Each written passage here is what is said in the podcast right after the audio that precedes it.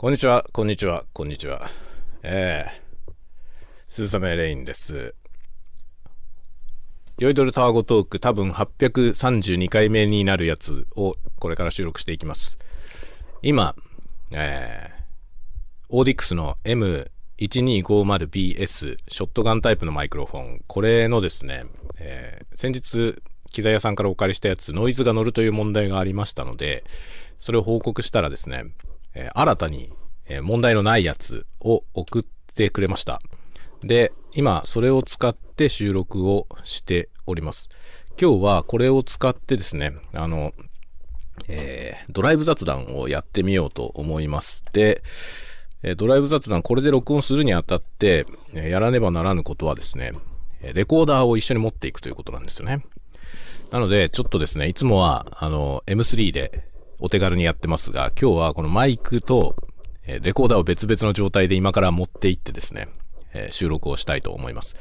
えー、実は別のお仕事のために移動するんですが、そのお仕事に行く道中、車の中でこれをテストしながら行こうと思っております。オーディクス M1250BS ショットガンタイプのすごく細く短い、えー、かなりミニマムなセットアップになります。さあ、いかがなものでしょうか？これから、えー、チェックしていきたいと思います。ではでは、Here we go! はい。では、ドライブ雑談をやっていこうと思います。果たしてどんな風に録音されるでしょうか？ちょっとわかりませんが、さあ、今からエンジンをかけるとこからやってみましょう。いろんな音が入りますが、えー、気にしないでください。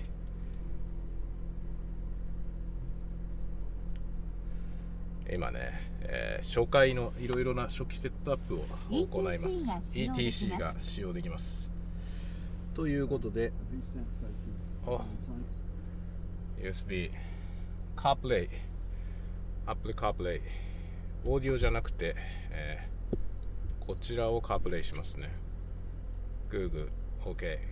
はい、Google のナビゲーションを使ってこれから出かけてまいります。どうですかね？30分までかからないくらいの道中だと思われます。録音環境は F6 Zoom F6 をレコーダーとして使ってそこに、えー、オーディックスの、えー、M1250BS というマイクをでつないでおります。かなり細くて短いショットガンマイクですね、えー、本当にあのよくペンシル型のねコンデンサーマイクとかいう言い方をしますけど文字通りペンシルサイズ。本当に鉛筆ぐらいの太さしかありません。非常に細く軽いマイクです。なので、まあ、僕はちょっとねこれあの前回ね先週ぐらいに届いたやつでちょっと試してみた時に、まあ、この軽いってことがこんなにも楽しいのかと思いました。あんまりねその今までマイクに軽さっていうものを求めてなかったところがあったんですけどまあ軽さが必要なシチュエーションであんまり使ったことがなかったんですけど今回このマイクを借りたらですねまあフィールドレコーディングが超楽しいんですよ。外に持ち出して録音するっていうのがねものすごい楽しくてこれはいいなと思いました。で今日はそれを車載にしてで、えー、車載収録をやってみようと思います。で普段このねドライブ雑談をやるとき、普段というか最近はずっと Zoom の M3 マイクトラックっていうのを使ってました。ショットガンタイプのレコーダーですね。ショットガンマイクがついてるレコーダーを使って撮ってました。それがめちゃめちゃお手軽でいいんですよね。なので、まあ、M3 をずっと使ってましたけど今日はあえて F6 とプラスこの、えー、オーディックスのマイクという組み合わせで行ってみたいと思います。まあ結構今ロードノイズが激しくなってきてますが果たしてこのショットガンマイクで僕の音声はどんな感じで収録できてるでしょうかね。この辺がねちょっとまあ検証を兼ねてっていうところで、えー、やってみたいと思います。でこのマイクですねもう本当にさっき届いたところなんですよ。あの機材屋さんのお貸し出しキャンペーンで先週マイク借りたんですけどその先週借りた時にこの方のマイクねなんか若干問題があってノイズが乗る状態だったんですよね。でそのノイズが乗るよっていう話をしたら改めてその正常なやつ送るんでなんかそれでレビューもう一回やってくださいみたいな感じで言っていただいてね。それが今日届いたんですよさっき。でさっき届いてもう本当に時間ないのでとりあえず今開封してね。でそのマイク本体だけとりあえず取り出してでそれ以外のものは今もう全部箱に入ったままなんですけどあのマウントとかねそのホルダー、まあ、マイクのホルダーとかケーブルとかは先週借りてたやつのやつをそのまま使ってマイクだけ差し替えて持ってきました。で今マイクは M1250BS にそのもともと多分付属でついているウィンドスクリーンスポンジタイプのやつをつけて喋ってます。おそらく車載で車の中なんでね。で窓開けてないのでまあ風の問題はほぼないだろうと思いますね。なのでまあウィンドスクリーンむしろなくてもいいぐらいだと思いますけど一応標準でついてるウィンドスクリーンをそのままつけた状態で、えー、今日持ってきました。でマウントはですね、え、車載用の、まあ、GoPro を車載するためのマウント GoPro の純正のやつを、えー、一番最初にねそのカーナビの上にそれを接着してそれは両面テープで接着されてます。でそこから GoPro マウントを普通の三脚に変換するアダプター。これは三つみかどっかのやつですね。それを挟んでその上にオリンパスの、えー、PCM レコーダー用のショックマウント。これはねかなり優れもんです。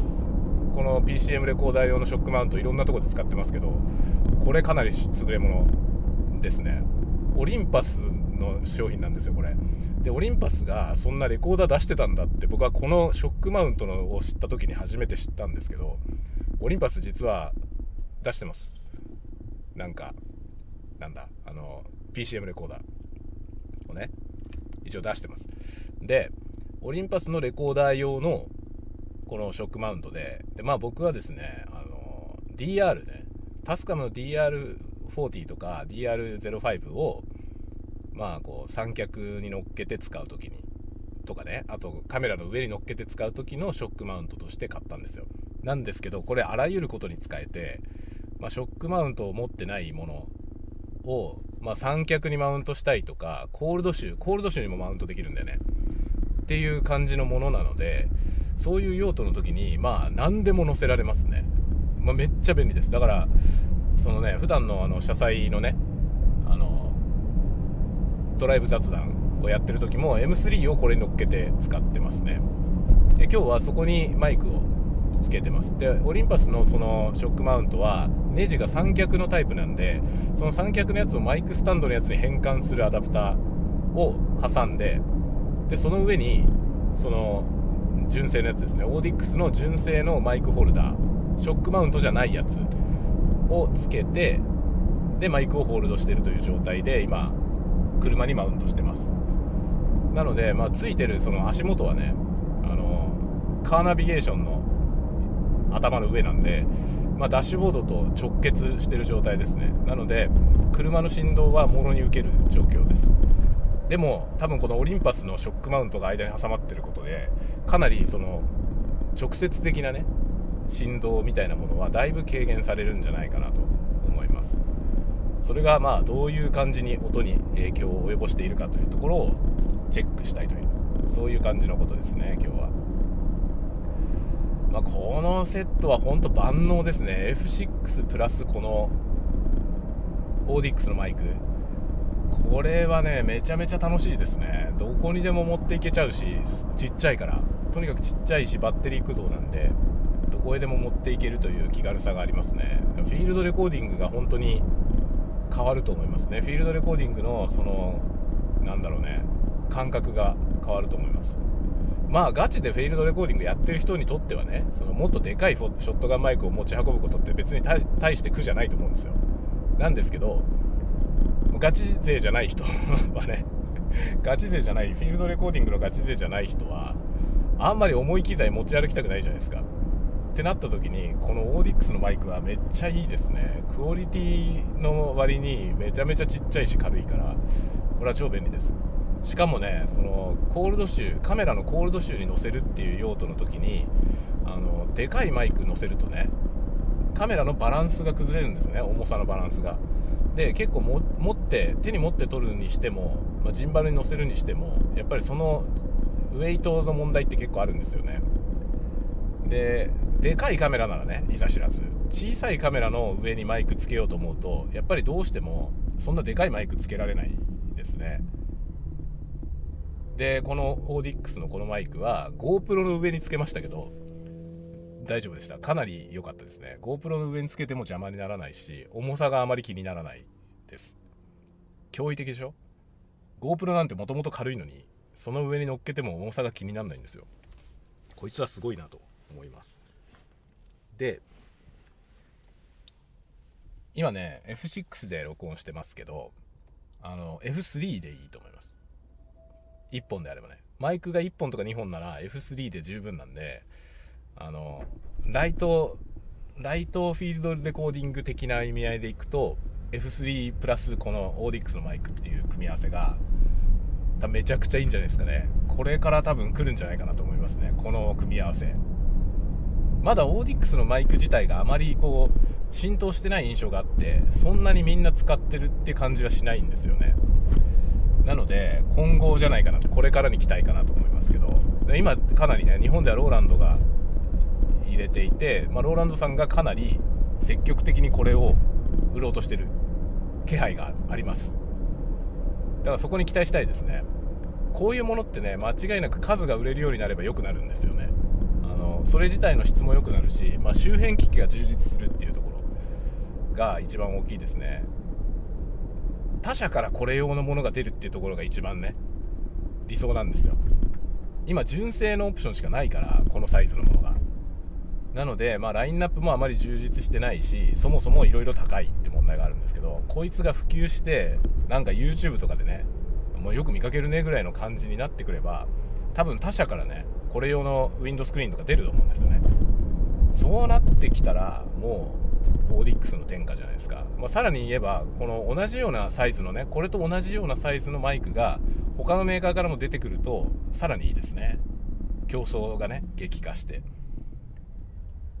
まあ、オーディックスにしてみれば、ダメだと思いますけど、オーディックスにしてみれば他社からが出してほしくないと思いますけど、まあ、今自分たちが本当に独壇場というかね、このサイズでやってるとこはあまりないから、これは新しいと思うんですよ。でもなんかそれがちゃんとこう盛り上がってきて、この分野がね、この超スモールコンデンサーマイクという1カテゴリーがなんかこう認知されてきたら多分他のメーカーからもこのサイズが出てきてそうなると一気に活性化するだろうなと思いますねでその中でなんかやっぱオーディクスさすがだよねって言わせるようなところ目指してほしいなと思いますね。やっぱねライバル同じカテゴリーにライバルが出てこないと盛り上がんないんですよね。その結局買う側として選択肢がそれしかないっていう状態よりはやっぱりいろいろ選べる中から選んで買いたいわけですよ。買う側としてはね。でそうなってくるとその周辺機器とかもこのオーディックスのマイクに使えるいろいろなものを他社も出してくるしで流用が効くとかねそういう風になるとユーザーも増えると思うんですよね。でそれが結果としてなんかあのとりあえず今独壇場で始まりましたけどその占有してる状態よりもより大きな利益をもたらすと思いますね。だからぜひねオーディックスにはそこを目指していってほしいですね。このカテゴリーに他の会社ももう巻き込んでいくぐらいの。YouTuber 御用達だよねみたいな風になってったら面白いなと思いますね。だけどほんとね手軽になんか YouTube 動画撮りたい人とかにこれめちゃくちゃいいと思いますよ。軽いし小さいし。軽さは正義ですね。つい1週間前までは僕はそんなことは1ミリも思ってませんでした。マイクに軽さを求めるってことは1回も思ったことないですね。僕は何しろ外に出てないからね。いつも普段スタジオというかね自分の部屋で録音してるだけなんでそうするとまあ必要ないわけですよね。なんですけどこれねこれを体験したら本当にね軽いってことは楽しいなと思いましたね。で今日この車載のこれをやってみてこれがまあ多分ねその M3 と比べてどうかっていうところを比べたいなと思ってるんですけど M3 と比べた時に、まあ、こっちの方がいいじゃないっていうね感じだったとしたらわりかし欲しくなるよね。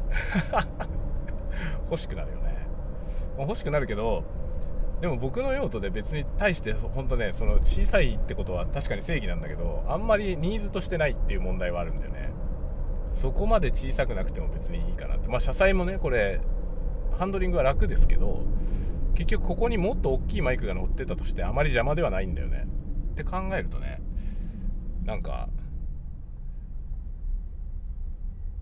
そこまでそこまで僕の中ではこうどうしても欲しいものではないかなって感じはしますけど。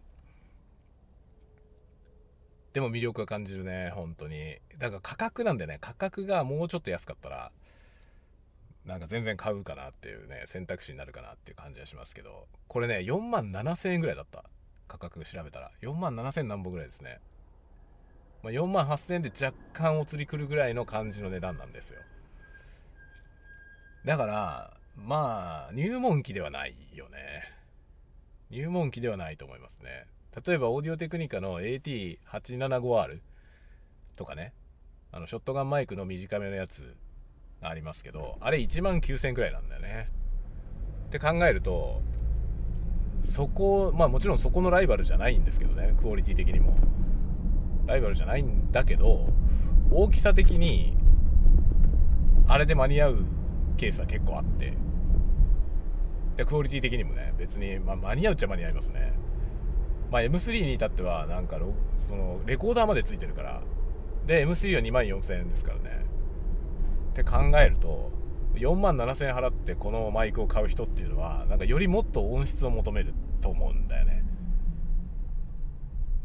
で音質を求めてる人がじゃあ小ささにどれぐらいこだわるかっていうところですよね。音質を求めるから別にでかくてもいいんだよみたいな 感じになってくると、まあ、4万7000円って言えばゼンハイザーの MKE600 が買えますからね。600より高いからねこれ。MKE600 は今実売で3万9000円くらいで買えますね。って考えるとねあれ強敵だよね。MKE600 とこれはまああの価格帯的にちょっと近い。こっちの方が高いけど近いし、まあ、音質的にもかなりいい線いってると思いますけど一番の差はでかいってことなんですよね。MKE600 はでかいんだよね。あのでかさを許容できない人は絶対こっちの方がいいと思うんだけど MKE600 を選ぶ人って別にでかさを許容できないことないんじゃないかなという気もするわけですよね。って考えたところでねなんか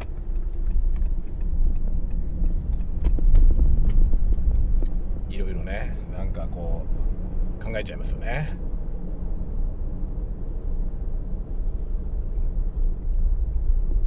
あれが対抗になっちゃうと強いんだよな。ゼンハイザーやっぱさすがに音がいいんで。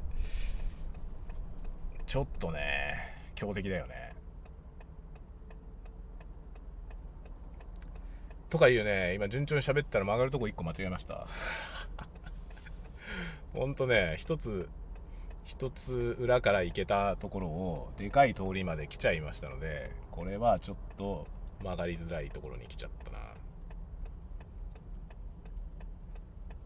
まあそんなこんなでねこれを今今日はねテストしていこうと思います。で F6 も電池をすげえ食うという問題があるんですよ。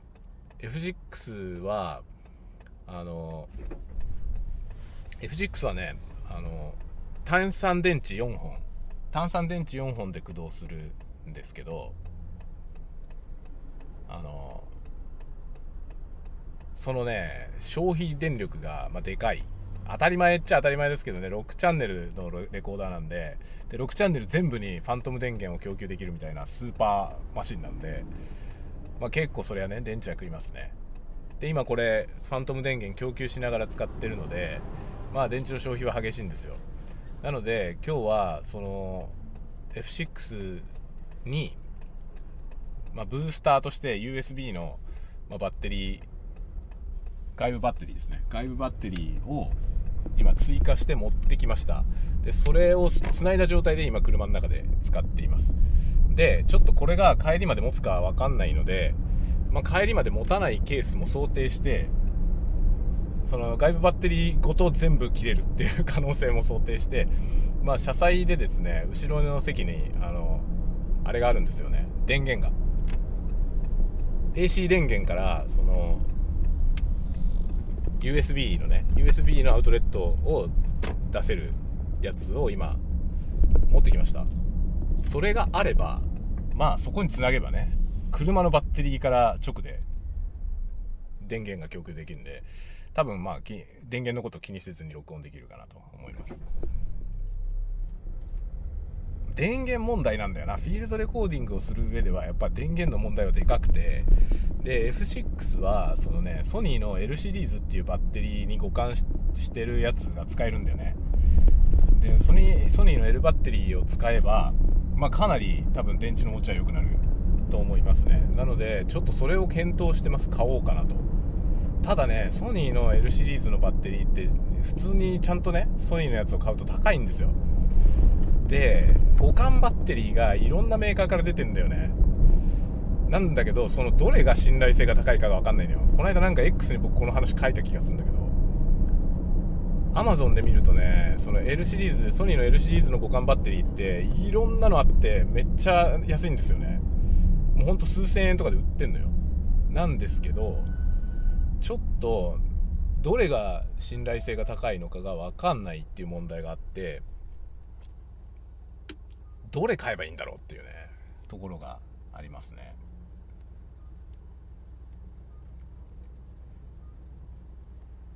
で今車は順調に目的地に向かっておりまして到着予想時刻は13時9分となっております。今13時5分あと4分だね。意外と近いな。意外と近いですね。もっと遠いかなと思いましたけど。で、まあ、到着したらこれは一旦終了してですね。でまあ機材は片付けてでまた帰りにセッティングして帰りに喋りながら帰ろうかなと思っております。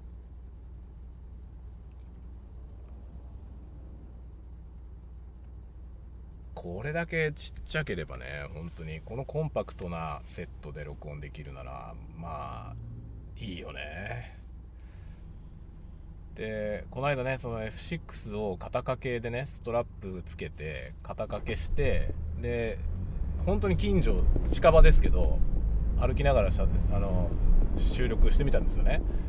GoPro の上に乗せてみたいな感じで。でレコーダーは F6 でっていうのをやってみたんですけどまあね結構良かったですね。軽いし音はいいし非常にね良かったです。で、まあ、F6 とてもいいけど6まで必要ないなっていう人多分多いと思うんですよね。でそういう方には F3 がおすすめです。F3 っていくらなんだろう？F3 って多分2万円台だと思うんだよな。めちゃくちゃ安いよね。F3 だからおすすめめっちゃおすすめですね。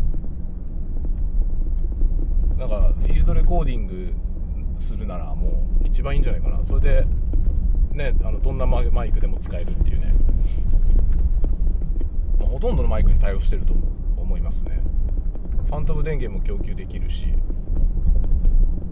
で小さいし軽いしっていうね。多分 F3 は F6 よりもっとさらに小さいから非常にいいんじゃないかと思います。で今ね全然1回も来たことない場所走ってる気がする。どこなんだろうここは。全く土地勘がないところを走ってますね。今日ねだから今日行くところは今まで行ったことがないエリア。目的地はねもちろん行ったことないところなんですけど全然知らない地区の学校なんでそんなことは行ったところは そんなところへ行くことはまあないんですけど。今日初めてそこに向かって今走っております。結構住宅地だな。まあそうだよね。学校小学校とか中学校があるところっていうのは小学校とか中学校はあの学区の人をねあの来させる。来させるっていうと変だな、ね、学区の人のための学校なんでもう付近に人が住んでない場所には作らないよね。なんか変わった感じの家が多いな。高そうな高そうな家が多いエリアですね。結構高級住宅街なのかな。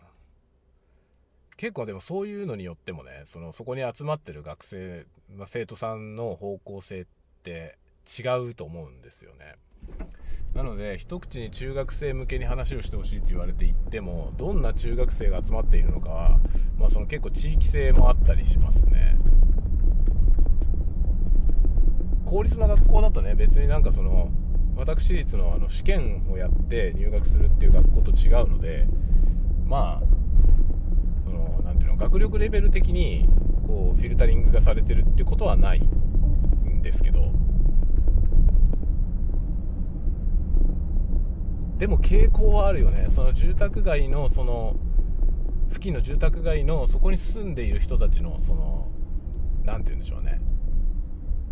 経済事情みたいなもの。っていうのはあるじゃない？やっぱり。そこら辺にわりかし影響を受けるんじゃないかなという気はしますね。よし目的地の学校に到着しましたがどこに車を止めればいいのやねんっていうのが分かりません。ちょっとぐるっと回ってみましょう。学校まあ待ってみましょう。駐車場はどこですかというところですね。見当たらないな。今ね学校の周りを走っていますが駐車場が見当たりませんね。どこに止めればいい？外から駐車場が見えればねあここだってここに入れればいいのねって分かるんですけど分かんない場合はどっかに路駐して先生に聞きに行かなくちゃいけないというね。よいしょ。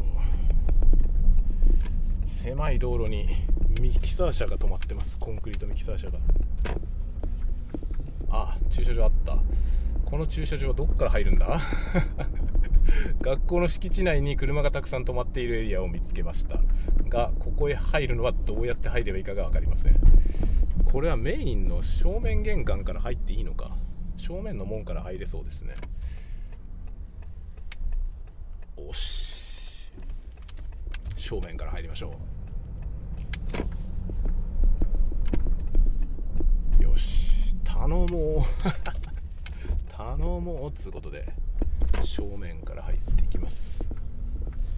さて止める場所はあるのかな？なんかぎしぎしに詰まっている気がするけど。いや開いてねえじゃん。開いてなくね？止まれないんじゃないこれ。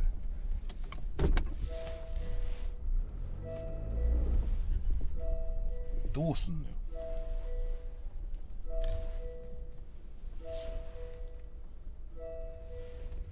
どうすればいいのこれ？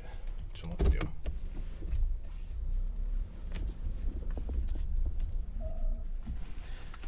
ちょっとまあゴリゴリやってみます。ではではまた後ほど。はいえー、終了いたしました。中学校での講話。駐車場ね一番奥しか空いてなくて一番奥っていうのはまあ入り口からケツから入っていかないと入れないんですね。という感じで、えー、そんな感じのところに入れました。今1時間の講話を2回終えましてこれから帰るところでございます。まあねいろんな職種の方々がたくさん集まっていて今日の職業講話はまあ生徒さんから見るとものすごく充実した内容になったんじゃないかなと思いますね。今その人たちが続々と帰っていくところです。僕もその列車列に今乗りつつ中学校の門を出るところでございます。さあこっから家に帰りましてあとは家での仕事になります。今度は夜あれなんですよね。社内の社内向けの配信みたいなやつをやります。ということでね。大変です。もうしゃべくり倒してますね。若干もう喉がねやばい。でね飲み物をね用意しておくべきでした。失敗しました。僕飲み物持ってきてなくて。で今もまあね終わった後にあの学校がお茶を出してくれたんですよね。もうありがたかったですね。とってもありがたかった。もう喉カラッカラでしたね。やっぱりね途中の休憩の時間に飲む飲み物を持っとくべきだったと思います。失敗しました。次はこうならないように。次ねまた中学校の講話がね、まあ、あったと思う。どこだったか来月だったと思いますけど。来月かその次か。1月かな。1月だったかな。あると思うので次の時には飲み物を持っていこうと思います。というか前にも同じようなことやっていてねその時の教訓はどうなったんだよっていう感じですけど。もうね今日はだから飲み物を忘れたっていうのが失敗でした。講話自体は非常に良かったと思いますね。なんか前回どっかの高中学校かな？中学校行った時中学生なんかすごい元気がなくてなんかあれ？って感じだったんですよね。小学校に行った時めちゃめちゃ元気でね。小学校の56年生ものすごい元気だったのになんか中学生がそうでもなかったってイメージが前回の時あってね。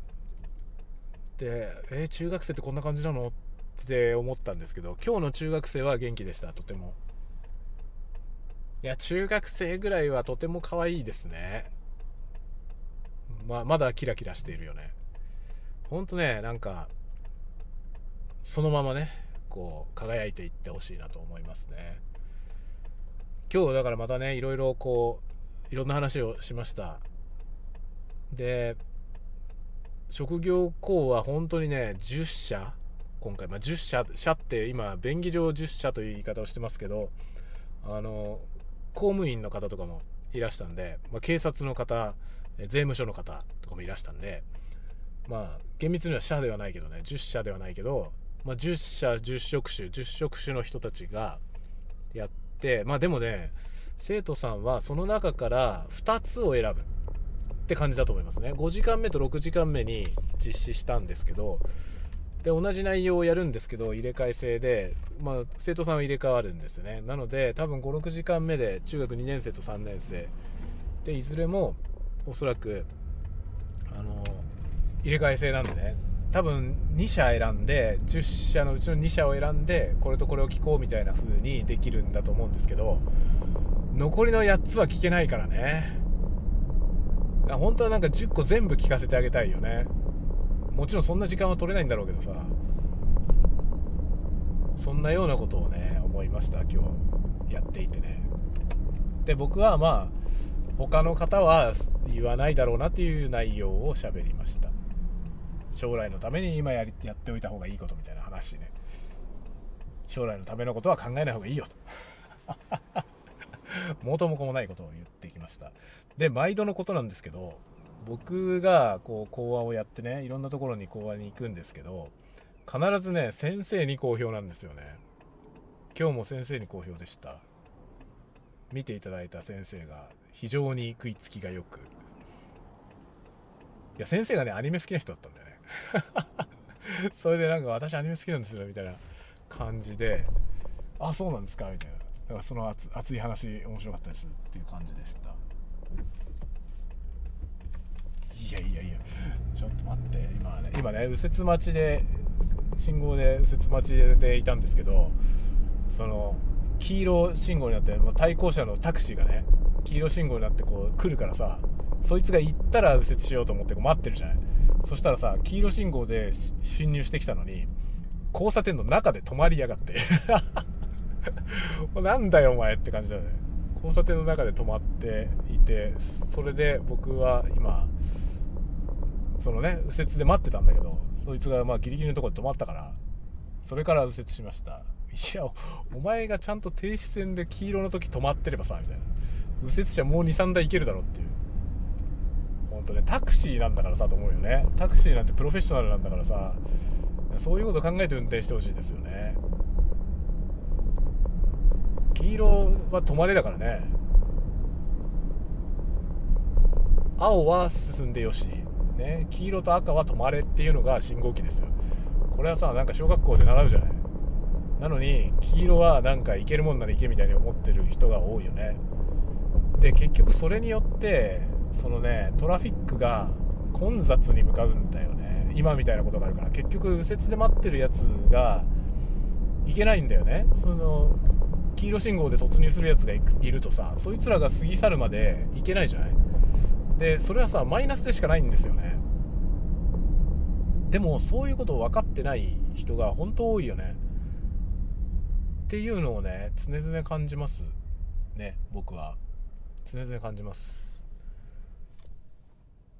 だ結局さなんかその何ていうの？その黄色信号で突撃していくような人とかまあなんなら赤なってるけど行くみたいなギリギリのところでね。みたいなことやってる人たちって結局渋滞すると怒ったりするんだけどその渋滞の原因を作ってるのはそういうドライビングなんですよっていうのを分かってないよねと思うんだよね。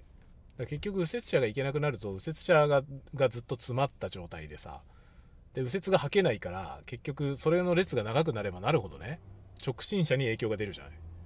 右折レーンではまりそうになった人がこう左に抜けようとするでしょ。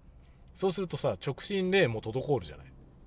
でそれが積み重なってトラフィックジャムが起こるんだけど。だ結局のところ原因は何なのかって言ったら黄色信号で行くやつなんだよ。分かってないんですよね結局ね。因果応報。お前のせいで渋滞してんだぞっていうことをねこう伝えたいよね。だからなんかタクシーとかでそういうプレイをされるとね本当にお前プロだろって思いますよね。黄色で止まれっていうのはさモラルの話とかじゃねえんだよ。結局それのせいでトラフィックジャムが起こるんだよ。ということがねなんか理解されてねえなと思いますね。だからね全部自動運転になれば平和になるよきっと。機械はドライだからね。機械はドライに判断をしてそのまあ判断自体がね機械はロジカルだから。早く行きたいもないし。そうすればね世の中はいろいろとスムーズになると思いますね。さて帰りはもう道が分かっているので楽勝でございます。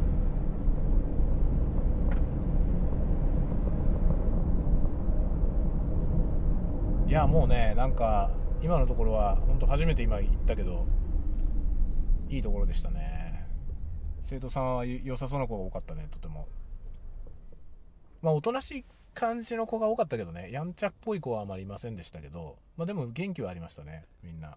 ちゃんとこう僕の喋ってることに対してのレスポンスがあるというか笑ったりとかもねしてたし。まあ手応えのある講話になりました。で今から帰ってあと1 5 6分で家に着くみたいです。でこれの編集今撮ってるこれの編集は夜やります。今日はまだねしばらく仕事が残ってるんでこの後まだ仕事をしますのでその後夜編集をしようと思います。なのでちょっとね興味あるけど聞くのはまた後でですね。どんな風に撮れてるかめっちゃ興味あるんだけどね。初めての環境で撮ってますから今日は。復習復習しておくとオーディックスの M1250BS というショットガンタイプのマイクを Zoom の F6 につないで撮ってます。レコーダーは F6 マイクはオーディックスでございますね。いやオーディックスのマイクね。これがまあどのぐらいの感じで撮れるかっていうのは本当に家帰ってみないと分かんないんだけどさ。モニタリングもできてないから今。分かんないんだけど。これのクオリティが高ければねというか高いと思うんだけどある程度。これめっちゃいいマイクだよな。これめっちゃいいマイクだよなって思います。とても。ただし屋外での撮影にはちょっと厳しいのよね。そのウィンドジャマー問題が。一応ウィンドスクリーンのこのスポンジタイプのやつはついてるけどこれじゃ用が足りないんだよね外で撮るには。なのでもうちょっとちゃんとしたウィンドジャマーがこれ用のやつが出ないと苦しいな。だからオーディックスとしてはやるべきことはまずこれのウィンドジャマー出すことじゃないかな。と思うね。選択肢が本当ないってことが一番問題ですね今。やっぱり機材屋さんもおっしゃってたけどなんかそのメーカーにねオーダーしたって言ってたけどそのまあ、周辺機器がないこととかね。あと付属のケーブルが長すぎる問題。とかがまあなんかいろいろ障壁になるんじゃないかという意見はね出してるみたいです。だから僕もだから今回レンタルで借りたから、まあ、レビューをね出そうと思いますけど。でも本当にね可能性はめっちゃ感じるこれは。ものすごい可能性のあるマイクだと思いますね。惜しいとかいっぱいある。惜しいとかいっぱいあってそれが全部マイク本体じゃないところなんでもうなんかねマイク本体じゃない部分のそこを周辺を固めていけばこれは間違いなく売れると思いますね。だって僕もおすすめするもんこれ。周辺が充実すればっていう条件付きですけどね。おすすめするよね。あとは価格だよな。まあ今多分数も売れないからこれこのぐらいの価格帯になってると思うけどこれもうちょっと安くなんないかな。これが3万円台になると全然違うと思うんですよね。3万9800円でこれ出せれば。全然違うと思いますね。そしたらそうすると何がいいってさその MKE600 の対抗になれるんだよね。ゼンハイザーの。ゼンハイザーの MKE600 ってこの価格帯では多分最強でなんかものすげえ強いんですよあれ。ネームバリューも強いしクオリティも強いよね。クオリティだけだったらねあるのよ他にも。あの価格帯に他にもいいマイクはあるけど、まあ、ブランド力がでかいよね。でそれに見合う実力だしっていうことでね、まあ、MK600 が多分予算4万円としたら多分ね筆頭だと思うね。最強マイクですよあれ。で予算5万まで上げると NTG が入ってくるのでそのロードの NTG4 とか4プラスが入ってくると思うんでそこら辺は強敵だと思うけどね。でも NTG3 じゃないからな。NTG はさなんかほんとよくわかんないんですけど3が高いんだよね。3が高くてで3はやっぱべらぼうにクオリティがいいんですよね。だから4はあんまり別に魅力を感じないけど4だったら別に他のでもいいかなと思うしなんか 4MT NTG4 よりも MKE600 の方が安いからね。って考えると MKE600 でいいんじゃないの？って思うけど3だとね NTG3 はすげえいいんだよね。な SN がめちゃめちゃいいっていうイメージがあるね。だからそこの価格帯で勝負していくと、まあ、強敵はいっぱいいる。まあでも NTG3 だとしたらねもう対抗は多分 MKE だったら416なんですよ。ゼンハイザーのね。名機中の名機、M N、MKE416 もうテレビ局とかのねあの音声さんが使ってるの大体 MK416 じゃないの。っていう気がする。どうせ見えないけどね。あのテレビ局の音声さんが使ってるやつってライコートのあのカプセルみたいなやつに入ってるから何のマイクかはさ外から見ても分かんないんですよ。カプセル内に入ってるので。あのライコードのカプセルも無敵なんだよな。あれウィンドジャマーでは多分最強ですよね。あれもうゴーゴーに暴風吹いてても全く吹かれないからねあれだったら。あれ強力ですよね。だけどあれもお値段は相応にすごい。あれはいいなと思うけどね。いいなと思うし屋外で撮るんだったらあれぐらいのやつがあると安心感すごいけど。あれ高すぎるんだよな。素人が買うには高すぎますね。プロフェッショナルだったらもうあれで考えなくていいからあれ一択になると思うけど。まあアマチュアでやるにはちょっと高すぎますね。手が出ないな。でまあ僕は外であんまりメインでねやるわけじゃないのでまあライコートのあのカプセルほどのものはいらないかなとは思いますけど。でも外でやりたい時に結構ねウィンドジャマー問題はめっちゃでかいんですよね。だからオーディックスのこのマイクの難点はそこなんだよな。汎用のウィンドジャマーが使えないっていうのが。でこれ専用のものが結局他社からは出てないから。それがやっぱ充実してくるってことがこいつが世にはびこるための一番重要なポイントなんじゃないですかね。という気がしますね。クオリティ的にはなんか申し分ないんじゃないかなと思うんだけど。あと手軽さがめっちゃすごいね。この車載でこのこの手軽さはやっぱすごいわね。と思うね。だから今こう車載で乗っけてますけど M3 よりもずっと小さいからね。で指向性とかそういう話でいけば、まあ、M3 と比較して多分まるで引きを取らないしその指向性の部分とか特に距離感そのショットガンマイクって遠くのものを近くに感じさせるようなマイクなんでその近くに感じる感近い感っていうかねそういうのはあると思うんですけどそこも評価軸だと思うんだけどそれは多分申し分ないと思うんですよ。このこのマイク。申し分ないと思うんだよね。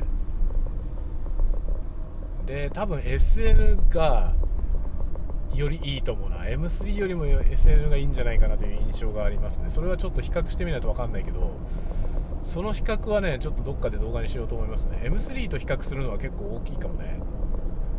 意味があるかもしれませんね。価格帯が違うけどまあそもそも M3 と比較して勝てなかったら売れないからねこれ。だから M3 との比較はちょっとやってみようかな。で勝てないってことはないと思いますね。とにかくなんか僕が今まで使ってる感じでは SN がとにかくいいですね。このマイクの方が。だからこいつの方がノイズが少ない。やっぱ SN 比大事だよね。もう今更だけどなんか僕はねなんか、まあ、特に僕は ASMR をやるからだっていう話はあるんですけどマイクのスペックで一番重要なのは SN だと思うんだよな僕僕の中ではね。とにかく SN のいいマイクが欲しいよね。で理想はね SN 比 80dB を超えてるやつ。なんですけどまあないね。特にショットガンマイクで80を超えるやつってあんまりないですね。ほとんどないんじゃないかな。カタログスペックで 80dB を超えてるようなやつはあんまり見ないですよね、まあ、せめて7075ぐらいは欲しいよね。でも僕が今使ってる家でねその ASMR で使ってるショットガンマイクは AT8015 なんですけどオーディオテクニカねあれは確か 70dB ぐらいなんだよな。結構 SN 悪いんですよねあれ。で AT2035 は 80dB で2035の方がはるかにいいんですよ。まあカテゴリーが違うマイクなんてあれですけど単純には比較できないけどまあ値段では2035は安いけど SN はいいよね。って感じのねそういう話もあるんですよね。そう。でなんかね2035もさ2020と比較してる動画とかがあるんですけど実はさあれ全然全然違うのね。知らなかったんだけど。AT2020 と2035って結構違って。で値段差を考えるとね値段差でしかも2035はその2020では別売りになってるショックマウントが付属してるんですよ。オーディオテクニカのショットがショックマウントね。でオーディオテクニカのショックマウントってその AT2035 についてるやつ単品でも売られてるんですけどその単品で売られてるやつっておっと危ない。今ね 今3車線の道路走ってんだけど左側の車線に路駐してるトラックがいてそれを追い越そうとしたトラックがはみ出ようとしたから僕は減速したんだけどはみ出ようとしてきて僕が減速したのに止まったんで そのおいってなりましたね。入ってこいよっていうさ入っていいよのアピールをしたのに。そういうのも困るよね。なんかこう譲ってんだったら入ってくれっていうのあるんだよね。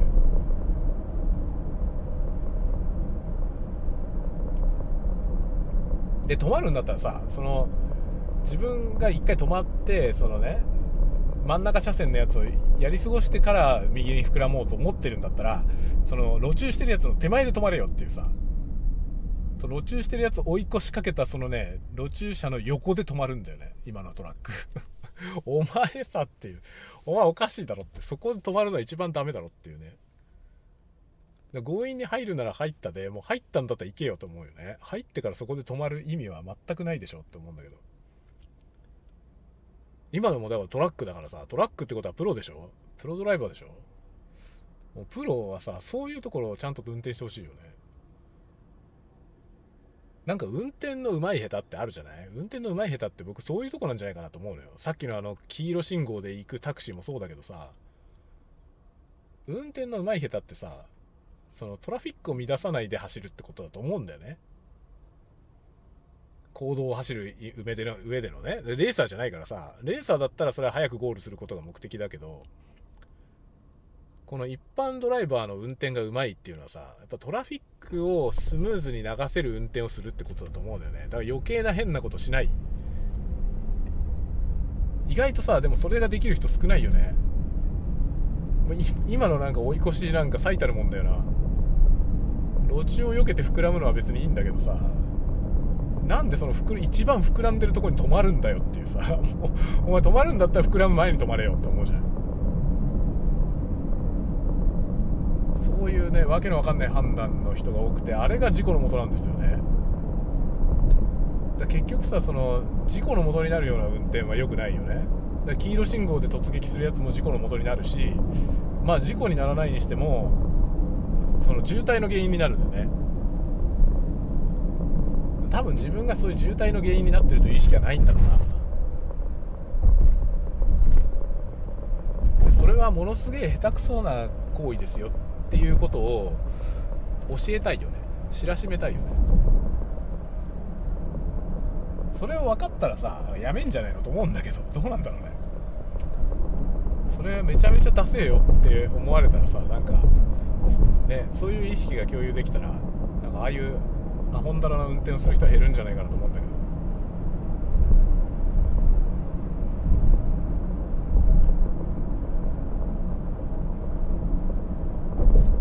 何の話だっけね。その変な運転のやつがいたから分かんなくなっちゃったけどさ。何の話してたか分かんなくなっちゃったわ。わけのわかんないその膨らみきったところで一旦停止するという意味意味不明なトラックに出くわしたことで僕のお話がどっかへ吹っ飛びましたが。もう忘れた。なんかマイクの話をしてたな。2020と2035の違いみたいな話をしてた。まあいずれにしろどうどうでもいい話。多くの人にとってどうでもいい話かなとは思うけど。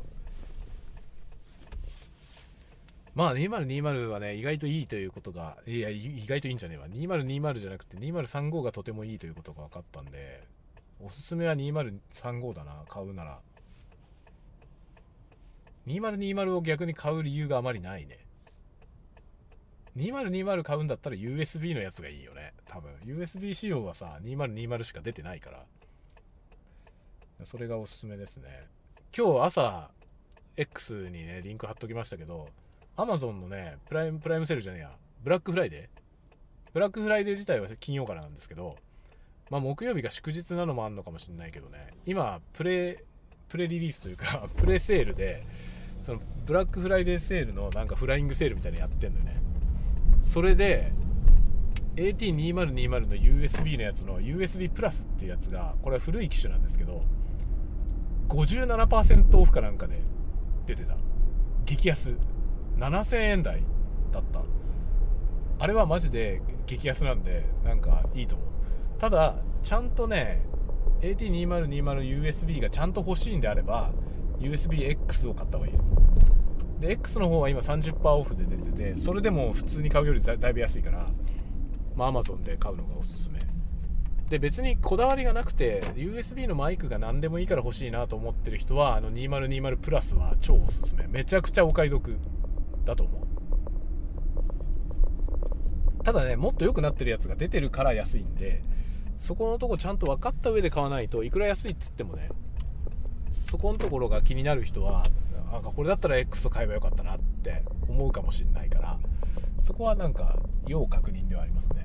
USB マイクだからインターフェース内蔵ででそのインターフェース部分が交換できないので USB マイクってね基本的に交換できないのでそのインターフェースの機能が向上してるんだよね X の方が。なのでそこが気になる人はいやいくら安くてもプラスより X を買った方がいいと思う。はいということで帰ってまいりました。後でこれを編集するのがめちゃめちゃ楽しみです。ではではではまた次のタワゴトークでお待ちしております。またね